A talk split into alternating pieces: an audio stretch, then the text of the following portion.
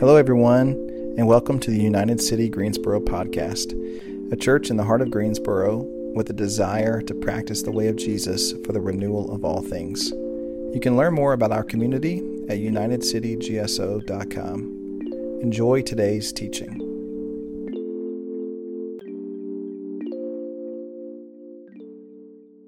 I'm Corey, and I'm just going to be reading the scriptures for you this morning out of Lamentations 5, NIV. I got three verses for you, starting in verse 1. Remember, Lord, what has happened to us. Look and see our disgrace. And then verse 19 You, Lord, reign forever.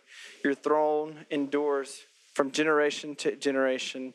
And lastly, verse 21 Restore us to yourself, Lord, that we may return. Renew our days as of old.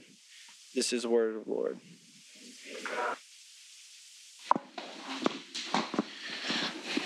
Thank you, Corey. That's awesome. Every time Corey gets up here and I feel like he's introducing me or leading into the next thing, I'm like, I feel like John the Baptist or Jesus is up here introducing me. So I think that's good. So, and locusts and honey. That's what you had for breakfast this morning, right? Right.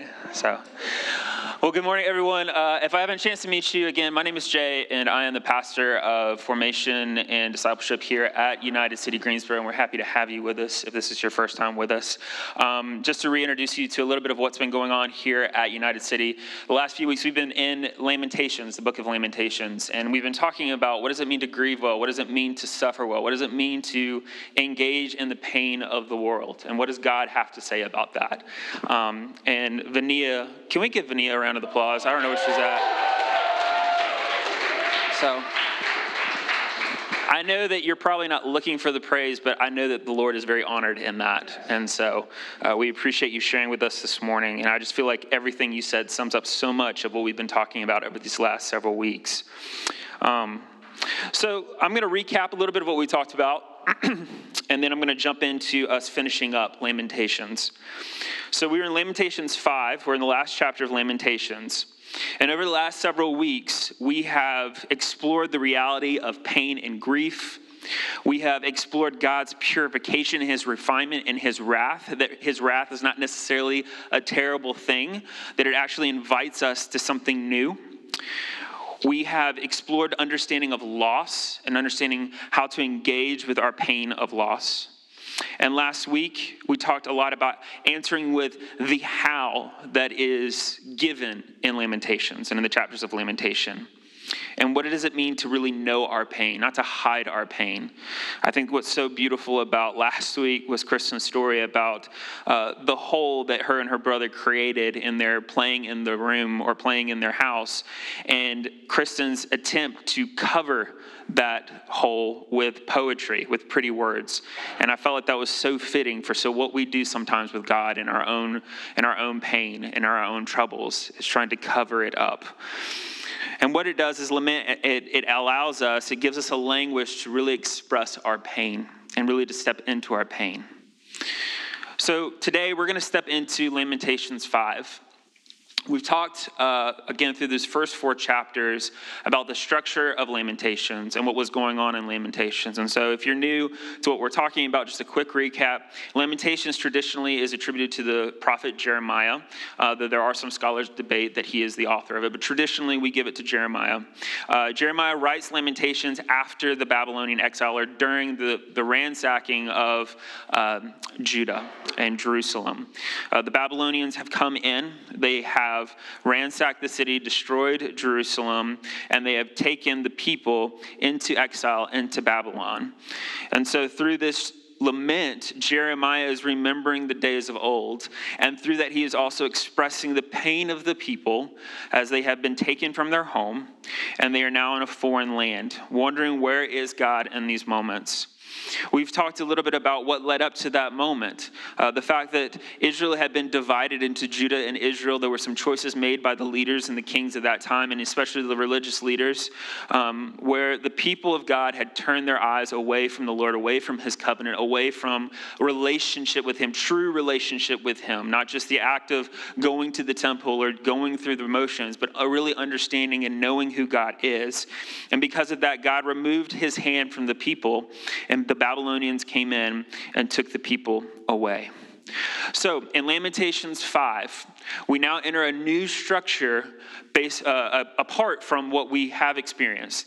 So, in the Hebrew uh, translation of this, original text of this, uh, the first four books are an acrostic, meaning that each sentence starts with, the, um, uh, sorry, a letter of the Hebrew alphabet, and it goes in chronological order with that. And the poet does that for the first four chapters, but then in the fifth chapter, he doesn't do that. It's different. In the fifth chapter, we get more of this uh, not unhinged, but more transparent open confession and questioning and conversation the poet is having with God. We get to a point where the poet is asking God, Is there going to be anything different, essentially? Where are you? Do you not remember us? Do you not understand the pain that we're going through? And so we're going to start in Lamentations 5 1. And I want to talk a little bit about this idea of forgetfulness. The people had forgotten the ways that had been before them. And not only had they forgotten, they felt like the Lord had forgotten them. Is there anybody in here that is kind of forgetful? Tends to leave things? I am terrible about that. Uh, funny story when Erin and I were dating, we were taking our first trip out of town together. We were driving down to Atlanta. I was going to introduce her to some of my friends down there, and we were going to hang out. And if you know anything about my wife, punctuality got to be there okay um, and i'm always the one that's late because i'm you know i just i'm on god's time you know so anyway so um, but anyway, so our first trip, uh, I'm packing all my stuff. I'm supposed to go meet her at her place. I'm going to ride with her down there. And she's saying she wants me there at a certain time. And sure enough, I lose my keys packing everything up, hurrying, rushing out the door, and all of a sudden I can't find my keys. But surely my keys are around here somewhere because I had to use them to unlock the car door, my car keys. So I'm thinking to myself, where are they at? Where are they at? So I literally am walking around my house, I'm digging through stuff, I'm pulling things out, and literally can't find my keys anywhere. Hour later, hour and a half later, after texting with her that I'm on my way, I find them in my center console. That's the type of person that I am. Like, I just, out of sight, out of mind, mentally, I'm in a hundred different places. Uh, even now, my keys actually have the little tile thing on them, so whenever I lose them, I can find them again. That was a Christmas gift from my wife as well. So, but there are things that we forget in the rush of everyday life, the demands that we have, right? It's easy for us to forget things. And not only as we forget things, we tend to trend into different habits, different patterns in the ways of how we used to live, and we forget those things. It is easy for us to get to forget things with so much noise around us, with so many different narratives around us. The progression of forgetting happens based upon what we believe and what we see and how we react to that. We have to understand that as human beings, we are facing the reality of competing narratives in our world. There are multiple narratives on what it means to be human and what it means to be fully alive. And our culture is grasping at understanding what does it mean to be really human. In fact, what is it even what is meaning? Why are we even existing? These are deep, deep philosophical questions that we ask ourselves and that every human being asks. There are two questions that we all ask, and that question is Am I wanted and am I loved?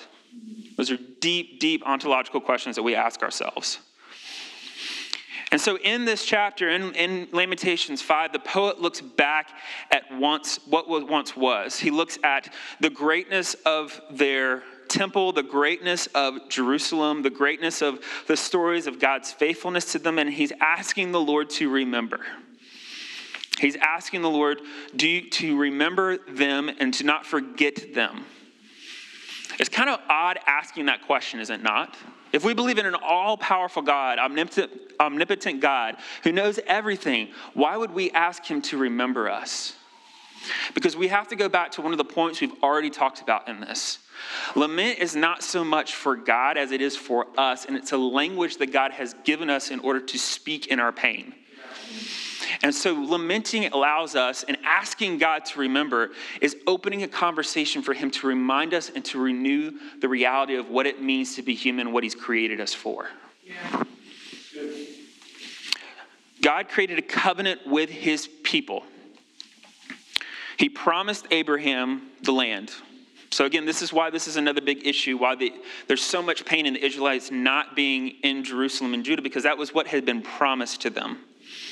But yet they let that gift go by. They forgot the promises of God. They introduced false idols, false ways of living. And in that, again, God removed his hand. So, one of the things that we have to ask ourselves in asking God to remember, and for us to remember, is that understanding what faithfulness looks like in the eyes of God. And what does it mean for God to be faithful towards us? One of the questions that we have to ask, which is very, very difficult, in our pain, do we still believe that God is good? Regardless of the circumstances, the situation, and what He has already done, do we believe that He is good? The reality is, is as we enter into this Thanksgiving week, and as we sit around with family or friends, and we practice the idea of thankfulness, we have to understand that gratitude requires practice. It is not just simply cultivated on its own. It is a seed that we plant in remembering God's faithfulness and goodness towards us. We are lucky to, for the most part, I'll say generally speaking, live in a culture and a society where when we pray over our food, right, when you say your prayers over food, that we're not praying simply because we're hoping that this isn't our last meal, correct? We, we are grateful to live in a way that, though I have been in places where literally people are praying for their next meal every day, but we generally are speaking, if we, don't, if we say that we don't pray, do we really believe we're not going to eat the next day? That's usually not the case. But the reason we pray is to remember and to thank God for the blessings that we do have. And I know some may be saying, but isn't that just to appease to um, the reality of my pain? Does that, does that really solve my pain? No, it doesn't necessarily solve your pain, but it gives you a language to speak into your pain. And that's what our culture desperately needs in our pain and our suffering. It's not necessarily an ability to fix it or correct it immediately, but to be able to actually see it, identify it, and actually speak into it so that it doesn't become something that it's not supposed to be which ultimately can lead into bitterness. And that's what we fight against as followers of Jesus. So, again, we push back the notion of hiding our pain. And lament is where we embrace our pain. And we do this by asking God to remember and to remember ourselves. So, if we ask if God is still good, there is a question that we have to ask in regards of who is in control. Who is controlling this situation? Who has the answer to this situation of whatever the pain or grief may be? And so that leads to, excuse me, that leads to the poet asking or declaring in verse 5 19, You, O Lord, reign. I wanted to bring up a current event something that happened recently. On January 6, 2021, a mob broke into the U.S. Capitol. And in an effort to disrupt the certification of the 2020 election, the chambers, the chambers were emptied, emptied, but as the mob entered the hallowed halls of power, an interesting observation could be made. The mob enters into Congress, and when they enter in to this place, this hallowed place where our laws are passed, where power is held, where structure is established as citizens of America, the group then, as you can see, proceeds up into the place of power. And there was something that I noticed that was very, very interesting when I saw this image. And I think there's one more slide, Morgan, if you will go over. What is distinct about this picture if somebody wants to answer? The cell phone. Power no longer resides in these structures, and it's causing a crisis of faith in people. Power is now digitized. Power resides in the people and the voices that they have found through technology. This is causing a crisis of faith, particularly in the West. Because these structures that for so long that our parents, grandparents have trusted in and that we were believed to trust in no longer hold the power that they once did. Now, this is not gloom and doom. I'm not saying that America doesn't have any power. I'm not saying that our country is going to collapse. Thank you, please, Lord. But, but, there's something to be said about the image of this man holding up a phone, broadcasting what's going on. We now have a new term amongst the, all the other new terms that we've gotten over the pandemic called doom scrolling. Maybe you've heard of doom scrolling, right? Doom scrolling is the act of spending an excessive amount of screen time devoted to the absorption of negative news. There are studies, psychological studies of millennials, particularly Zoomers, scrolling through their news feeds, scrolling through Instagram, scrolling through the news cycle in order to ingest more and more and more negative news.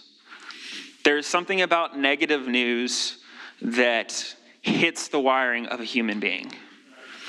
There was a study done over a Russian website who decided to post, they usually post negative stuff decided to go, I think, a month or something like that, just posting good news, and their traffic dipped to the website. And I think when I look at this, this idea of doom scrolling, this idea of questioning the negative news and wanting to consume negative news, I think that it, it, it ignites a question in the human soul of who's in charge? Who's fixing all of this? How do we fix all this? How do we approach and deal with these things? The reality is, I think that what we're finding out, again, with this idea of power, this idea of control, is the reality is we're not in as much control as we thought we were. COVID 19 opened that up wide open. The reality that we are not as controlled, we have not created the utopia or moved towards the utopia you think we're going to have.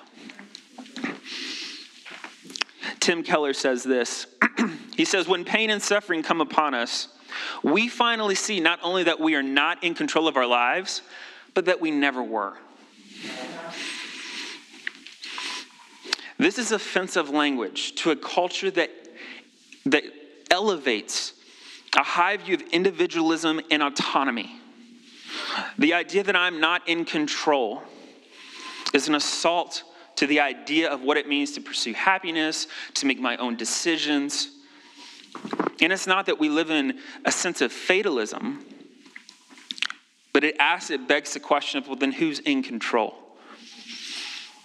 And so it reorients us to ask and to remember that as followers of Jesus, that truth sits at the right hand of the Father, and the right side of history sits at the right hand of the Father. And that that is where our trust is at. That is where the investment of our anxiety and our weariness and our worrisome ways. The reality is that even for America, when you think about the empire that Rome was, the assault that it had on the Christian faith and how it tried to crush it and wipe it out. But yet, Rome all that's left of Rome are ruins, museums, and rubbles, and we sit in this room here today. I pray for our country. I pray for everything that I've just shared. But the reality is, as followers of Jesus, we have allegiance to a higher kingdom. We have allegiance to a greater person that's in control. So we must remember that our God reigns. In the midst of our pain and our suffering, He is the one that is in control. He is the one that holds the world in His hands. And so, knowing that He is in control, knowing that He has power, the poet asks and he, he begs the Lord to restore us. And we need to understand that restoration is not necessarily meaning going back to the way things once were before, but about restoring what was intended. Returning to the promise that was given to Abraham. We remember this as the Israelites, right, are taken, are sorry, leave Judah, go into Israel, are taken into captivity, and then they are taken out of captivity and they wander the desert for 40 years before they go back into Israel. And one of the things we have to understand that as God takes them out of physical captivity, his having them wander in the desert for 40 years was not just an act of their disobedience or them not just simply not listening, but it was actually a pruning. Because while they were physically free, they were spiritually not free. The people clamored to go back to the way things were. Things were easier in Egypt. Things were so much easier then, and we want to go back to the way those were. And even now, I hear this somewhat same sentiment with COVID 19, right? We want to go back to normal, to life back before COVID 19, back before the pandemic. The reality is, we're not going back. God has called his church to move forward. And just in your individual pain and suffering, He is calling you to move forward and to trust that in the wandering, there is a promised land, there is a goal, there is a meaning to your pain.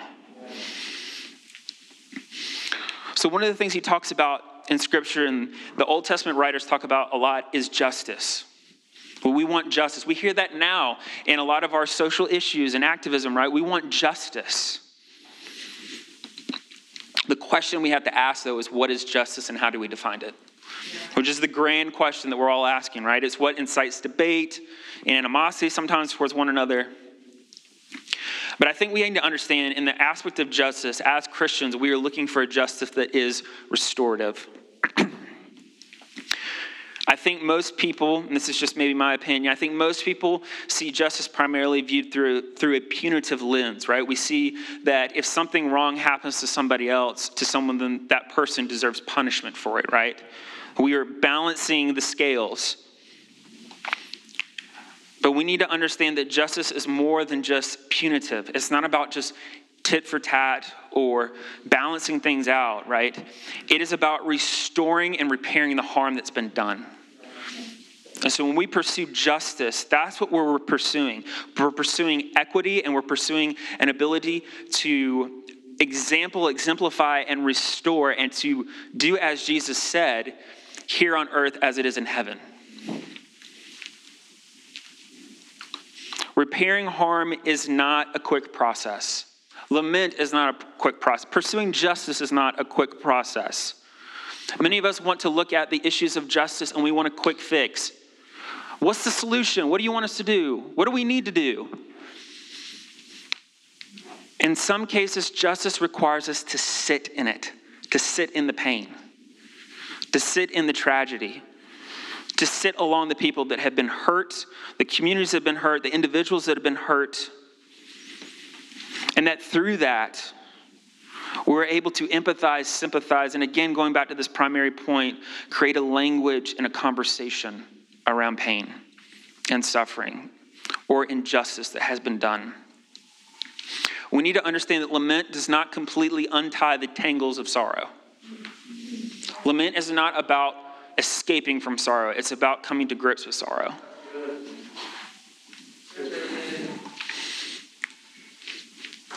Soong-Chan Rah says this.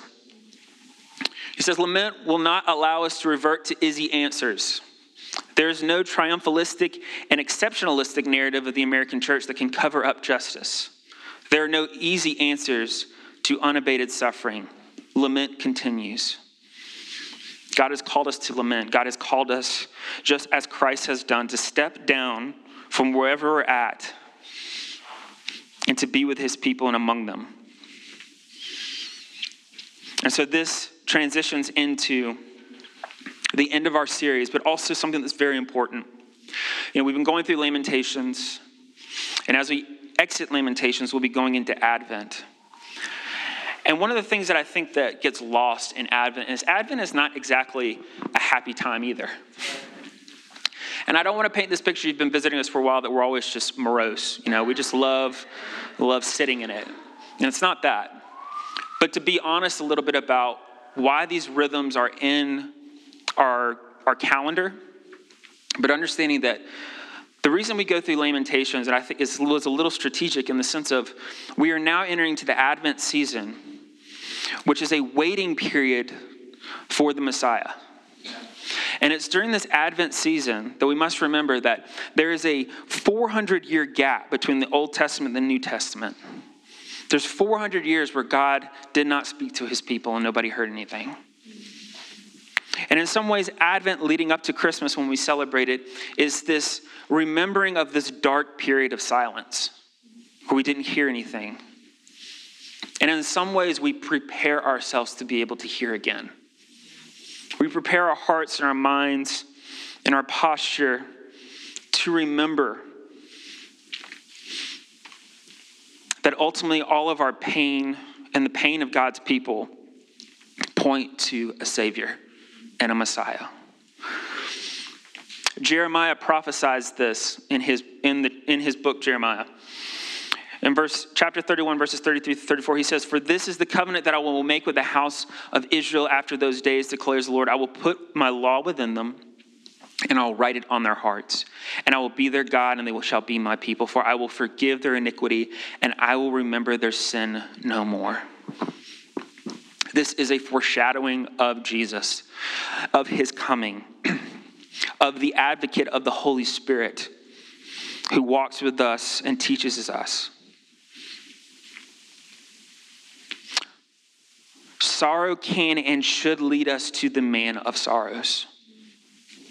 What is so fitting about Jeremiah penning Lamentations traditionally, it is believed that the place that he penned this outside the city gates overlooked Calvary, where Jesus would walk to pay for the sins of man.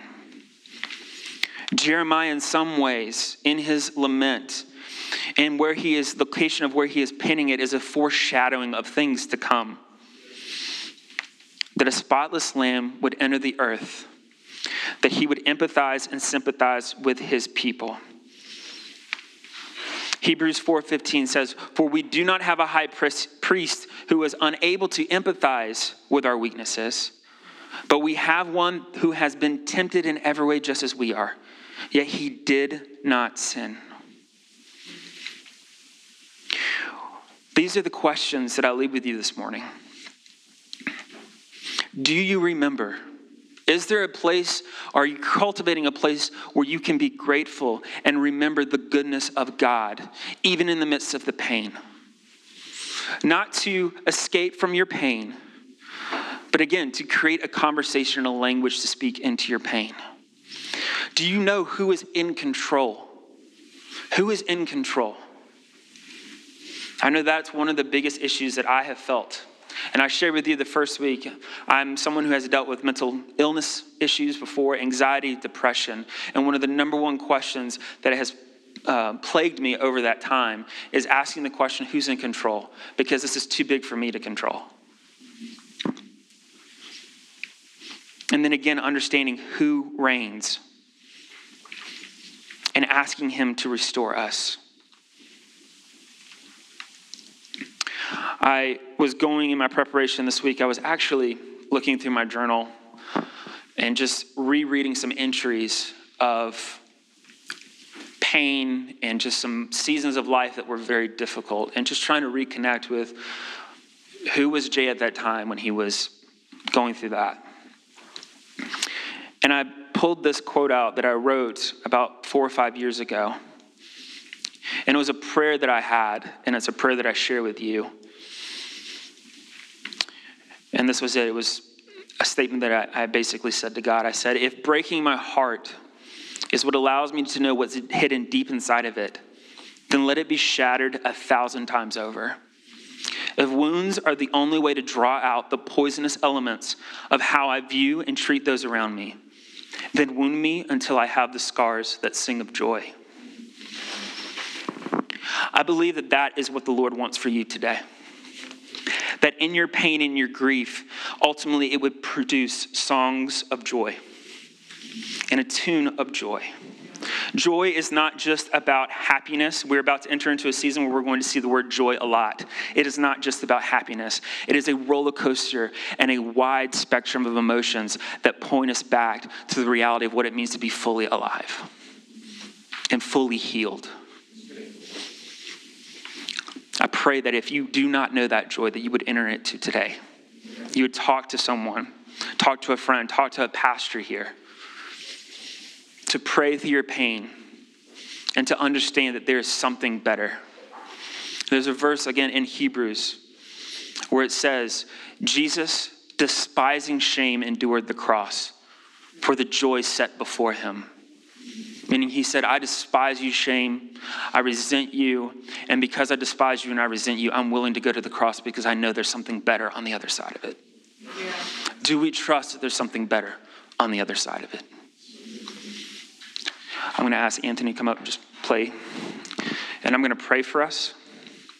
And one of the things that we do is we, we remember. And one of the things Christ called his disciples to do on his last day, or his last night, was to remember with a meal. So if you don't have an element, I think we were passing out elements. Please do that. We're going to actually engage in communion today.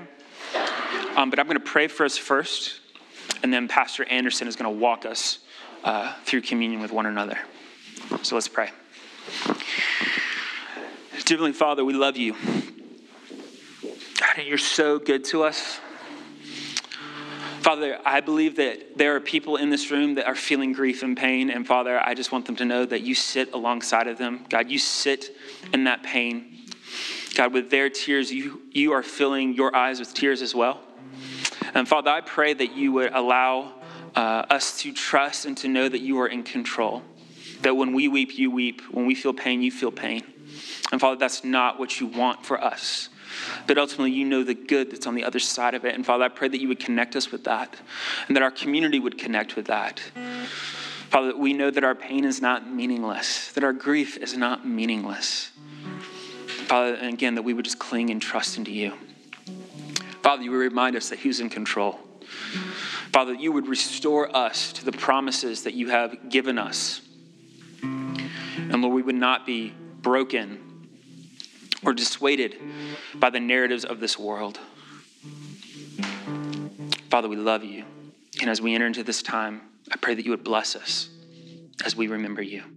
In Jesus' name, amen.